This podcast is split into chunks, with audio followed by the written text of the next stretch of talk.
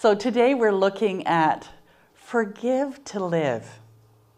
And it's really a difficult concept to think about the idea of forgiving and letting go when people have done horrible things to us sometimes.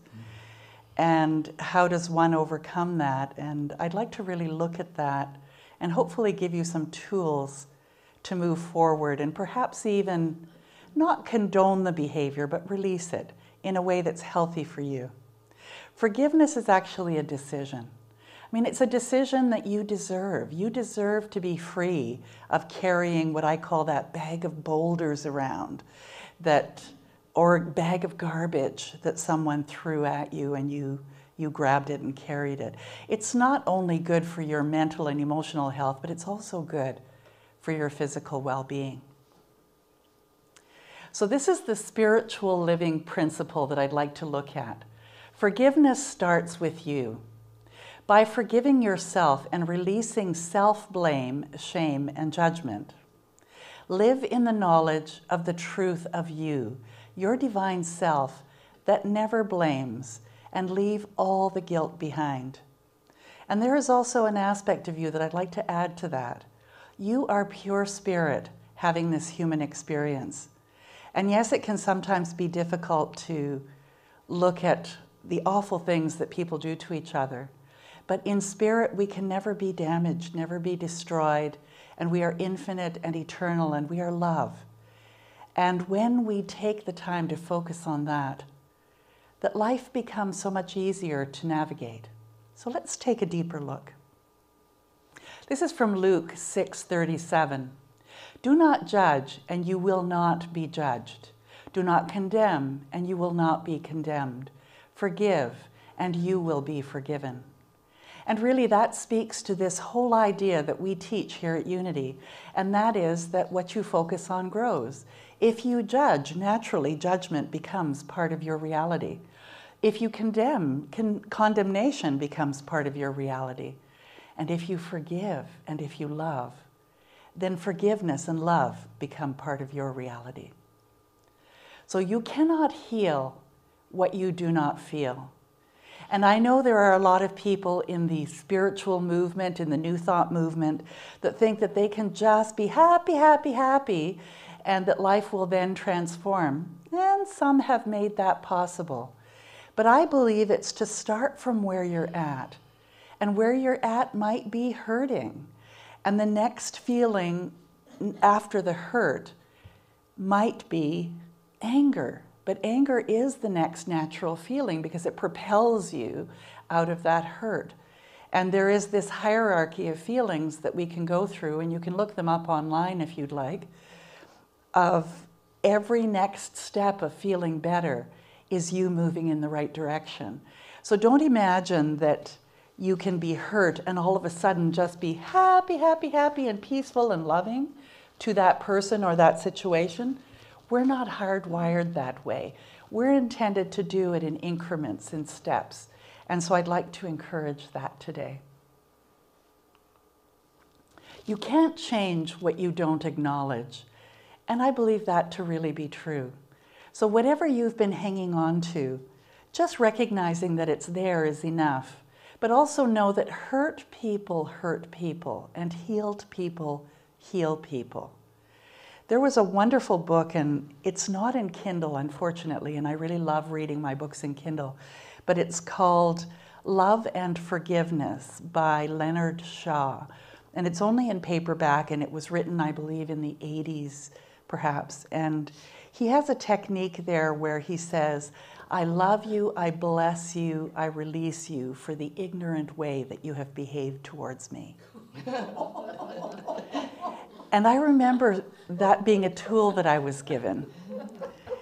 And I remember something horrible happened to me. I had, I had staff, and they decided to have a mutiny because they didn't like how I changed their pay structure. And they didn't understand that I was trying to actually pay them more. But they, they got quite angry, and I was given this book and that prayer. And for a year, I went, I love you, I bless you, and I forgive you, and I release you for the ignorant way that you behaved towards me. And ignorant had like a lot of energy to it because I thought of it as stupid and mean and awful. And, and about a year later, and I have to say it was like 365 days, like a long time I was doing this, where I recognized that the word ignorant meant if they had known better, they would have done better. So it wasn't ignorant as in ignorant, it was in their unknowingness. And can you feel the softness of that compared to ignorant? and so I invite you to think about that, that hurt people hurt people. And when you start to have a, more of an understanding of what it is that might be going on, and maybe you'll never know with someone else, what has hurt them so badly that they're trying to dissipate it or release it by hurting someone else? And I mean, wow, what an amazing way to approach life. And again, I'm not saying condoning the behavior, but I think there's something very powerful about walking in someone else's shoes just for a moment. It allows us to be kinder, more compassionate. So there's five stages to radical forgiveness, and we're going to look at that. And we're going to look at holding grudges. And the term radical forgiveness actually came from Colin Tipping, and he wrote the book Radical Forgiveness. So there are the five stages. Let's start with that. Stage one tell the story. So that's be in the story. Tell the story as it really was, how you experienced it. What did happen? Who did what to whom? Who got damaged? Exactly as you experienced it with all the pain and suffering. Like, really go there. Give yourself the opportunity to really look at it all. Tell the actual victim story without any excuses being made for the perpetrator and no psychological or spiritual interpretations of what happened. Just the facts, ma'am, just the facts. And then, stage two, feel the feelings. Allow yourself to feel the feelings without censure or judgment because they're real and they reside in your body. This is a very important part of the process, and a lot of people, especially our new thought spiritual seekers, is that we try to do this spiritual bypass and we try to skip this step, and yet it really is vital because it is part of the rungs of the ladder as you move up. Spiritual people shouldn't allow themselves to feel negative feelings. Have you ever heard anybody say that? And the thing is that you ought to feel everything. I mean, that's why you're human, that's why you're in this incarnation. And it's total nonsense to not feel those negative feelings. Maybe they're frightened of their feelings and make spirituality an excuse for not feeling them. Because it can be almost like a cloak that we put over ourselves, and we're just happy, happy, happy, and we're dying inside. And that's no good. That's no life. The fact is that you cannot heal what you don't feel. So, if you've got something going on? Or something that is hanging on and you've tried to push it away? Because what happens when you try to squish something? It doesn't go anywhere, it just pops up and usually even bigger than before. So feel the feelings. There's no such thing as a negative or a positive feeling, it's just a feeling. There's no such thing as good or bad, it's just a feeling. You are a spiritual being having this human experience. And feeling emotions is an essential part of living. Why else would we have feelings? Kind of a good question, huh? Before we go to the next step, what's the distinction between pain and suffering? Anybody have any ideas? Suffering is uh, uh, self-perpetuated. Suffering is self-perpetuated. so it's a choice. Yes. Okay, and pain and is pain can be just whatever. An event? Yeah, yeah, an event, yeah. Okay. Experience. Sort of on the same lines, I was just thinking suffering is kind of staying in the pain and not ever moving past it. You're like, Suffering is staying in the pain. Okay. And maybe you have your own answers at home. Pain is pain and has to be felt and acknowledged. There's no getting around that. And that's true, isn't it? You might have a toothache, you might have an emotional pain, you might have a footache. Yes, you acknowledge it, but then what do you do next? That's what's important. Suffering, on the other hand, is optional. If you release what fuels the suffering, it becomes a choice. I don't know about you, but there are a lot of people in the world who suffer every day exercising because, because they're doing it to feel better. You know, they feel, they feel pain, and you can suffer through it, or you can choose to say, hey, there's pain here, but you know, it's progress. I know I'm being a little flippant, but you know, bear with me. Stage three collapsing the story pain versus suffering. So, how do we collapse the pain we might be feeling emotionally? Bringing the story down to what is real as opposed to imaginary. Look at whether you had unrealistic expectations of a person, for instance. I know I've done that. How I decide to behave is how I want everybody to behave. And that's not being realistic at all. Allow yourself to walk in the other person's shoes for a while in order to understand why that person did what they did. I know when I spoke about the staff and the ignorant way that they behaved towards me, I came to understand that they were afraid and they didn't understand. And if they had just taken a moment to breathe in and release that fear enough to ask questions, they would have discovered that they would have been so much better off financially and in many other ways if they had gone with the idea that I had. But that was not to be at that stage. They ended up each going out and becoming entrepreneurs themselves. And so I guess in a way, that situation was a catalyst and good for all. And I think that all situations present that opportunity to choose to choose to say somehow this is my good unfolding. What it is, I have no idea, but releasing the suffering was really what was important for me. And it took me a year. So, yeah, I'm a, a hard nut to crack. And hopefully, not quite so rigid as I was back then. This is conventional forgiveness, yet not full and true forgiveness for most people, this releasing, because there's a little bit more to it. There remains an underlying belief that, in spite of everything, we still believe something wrong was done to us. And it's to release that too. To recognize it just as a situation, but not being good or bad. And when you reach that point of being able to look at it and say, it's not good or bad, it just happened, and I choose to not let that define my life, then you are well on your way. Stage four, reframing the story. Radical forgiveness says to reframe, to open up to the possibility that nothing wrong was done to us at all. And ooh, I could feel you just breathe in with that one. Like some of the horrible stuff that people have done.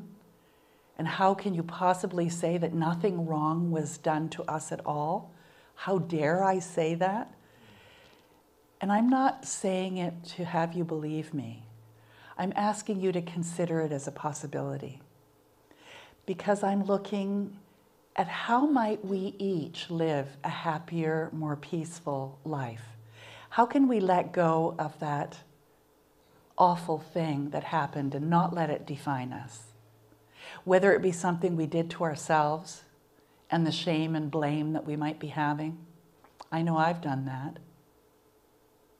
But to just be able to move forward hopeful, and decisive that what I think about today is creating my tomorrow. There was a course I took early on at Unity when I was up in Kitchener years ago. and it was the keys to the kingdom. Anybody remember that? And one of the things that he talked about in there was unforgiveness is like driving down the road with your windows open and you stop at a stop sign and somebody throws a bag of garbage into your car and you roll up your window and then keep driving and say, Oh my God, it stinks in here. And the thing is that you could have just thrown that bag of garbage out. It wasn't yours to begin with, and you don't need to keep it. So, whatever you choose to do to release it, to let it go, I invite you to do that. What is your what is your higher self anyway? Is it God? Would you call it God? I call it God. Sometimes I call him George just because it's kind of fun. But was it my higher self that was trying to get my attention when that event happened? And not for the event to happen, but for me to grow in terms of how I plan to move forward, how I decide to define myself. And that's the conclusion I've come to. To have that particular human experience for some reason, I don't need to know what that reason is. I just need to know that I am more than that. I am a spiritual being having a human experience, and I create my life, and so do you, with my thoughts, feelings, and deep held beliefs. And so I choose to move forward believing that life is good, unfolding good.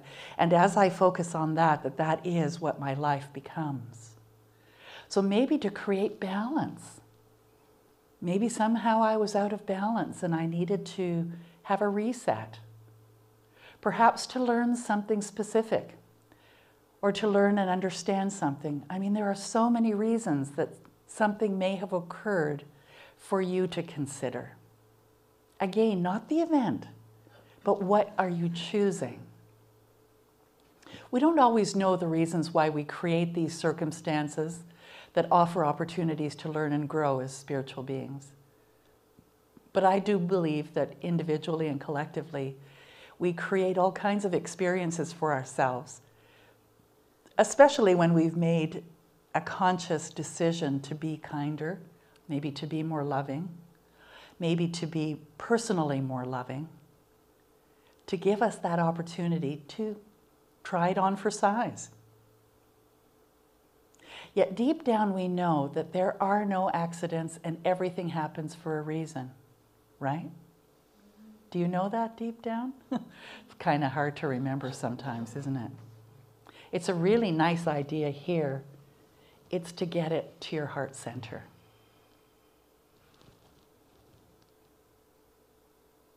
So, if that's true, then things don't happen to us, but for us, right? I know it sounds crazy. At least to our rational minds, it makes no sense at all. But here's the thing it makes perfect sense to our spiritual intelligence, and that's what matters. You are connected to universal intelligence because that's who you are. When you get out of your head and into your body energy starts moving around in such a way as to rearrange the situation, causing the distress to evaporate. Radical forgiveness, and that's what this is, is really saying that I get to choose what defines me. It will help to shift the energy around the story that you have created and to see the underlying perfection in the situation. I know that some of the horrid things that I had to endure and experience as a younger person in my life have created the person I am today the loving, compassionate, understanding, kind person that I believe I am most of the time.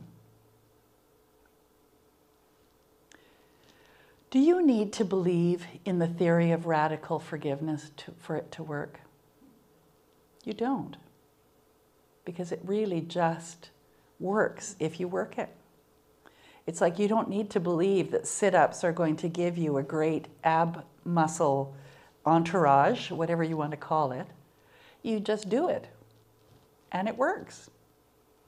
Stage five So, integrating this new story, this new idea that you are the captain of your ship, the author of your life. This is the integration stage. It's where you do something physical and something creative in order to incorporate the new story. We had a great experience last week with Marcia Daly. She gave an example of how art can actually be transforming and how it can be self care. I hope you had a chance to watch it because that's the being creative. And maybe there are many other ways, I'm sure there are, of being creative and incorporating this new story. The Biology of Belief by Bruce Lipton scientifically showed that the energy generated by beliefs and other strong ideas about reality are contained in every cell of our body. And so, as you change your beliefs, you actually change yourself cellularly and you become a walking example of that which you have transformed. These can be very toxic to us depending on what those beliefs can be, or they can be very healing. Uninstall the old program. Let's just imagine doing that right now. Just kind of imagine that you could raise the top of your head up like, like a top and imagine your brain is exposed and you've got a big toothbrush in your hand. And now just scrub scrub away those negative thoughts. Come on, I don't see any of you oh, scrubbing. Come on. Scrub, scrub, scrub. Okay. And now we're going to move to the next one. Let's do breathing. That's probably a little easier, right?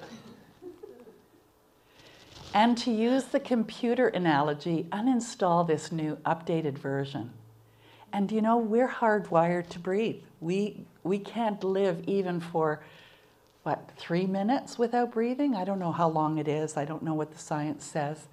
But breathing is there for more than just keeping us alive. It actually can transform our bodies. So there is a breathing technique called 478. And this is Max Strom guiding you through it. So I invite you to follow along with him. I'd like to try to teach you one very simple breathing exercise. Please sit up straight. Take your back off the backrest. And if you can, put your hands on your side ribs. Make sure they're on your side ribs, not your hips. Uh, ladies, think bra strap. Men, bra strap. About that high. Not the front, the sides. I know you're packed in close together. Now, when you inhale, inhale any way you like, make your ribs go out to the sides. Fill your chest. So your ribs stretch out to the sides, not out front, out to the sides. Then exhale, sit taller. Again. Sit taller, exhale. Bigger. Inhale, sit up and make your ribs grow out to the sides. Hold your breath. Exhale. Good. You can relax your arms. Max Strom actually travels the world teaching executives and businesses how to have a better workplace and a better work life just through breathing. And that it can actually transform your life if you take a little bit of time when things aren't going well or you're stressed to do this breathing. And he goes a little further with this next one, which is part two. And this is a very simple exercise. It's an old yoga exercise, and Dr. Andrew Weil is promoting it quite heavily now. Um, it's fantastic. You can do it uh, before you're going into a difficult situation or after. So it's called the 478 breath. You inhale for four you hold for seven, you exhale for eight. So we'll do one round now. We're going to go at this speed. So make sure you're sitting up off your backrest. You're going to inhale into your ribs, but to prepare, quickly exhale. now, through your nose, inhale to the count of four. One, two, deeper, four, hold. One, two, three, four, five, six, seven. Exhale, eight. One, two, three, four, five, six, seven, eight. Inhale, four. One, two, three, four. More. Hold. One, two, three, four, five, six, seven. Exhale. One, two, three, four, five, six, seven, eight. Relax. Quick breath in and out. In and out. Relax. Some doors only open from the inside. Breath is a way of accessing that door. I love that. Some doors open from the inside, and breath is a way of accessing that door. So, holding grudges, let's end with this idea. This is the spiritual principle that we talked about earlier. Forgiveness starts with you. You must forgive yourself and get rid of your negative feelings of self condemnation. Live in the knowledge of the truth of you, your divine self that never sins and leaves all guilt behind. And of course, the word sin means that your divine self never makes mistakes. Right here, right now, I forgive and forget all of those I think have wronged me in the past. I let go of any grudges deep in my heart, and I forgive myself for the mistakes I have made. I forgive myself and I forget my guilt. I cancel guilt from my mind and I look to the God in me for health, happiness, love, success, and prosperity. Thank you, God in me. I love that.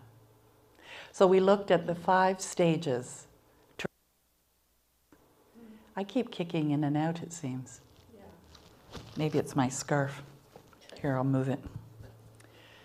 So we talked about the five stages of radical forgiveness and ignorant behavior and holding grudges because I was still in that year of ignorant behavior was holding a grudge.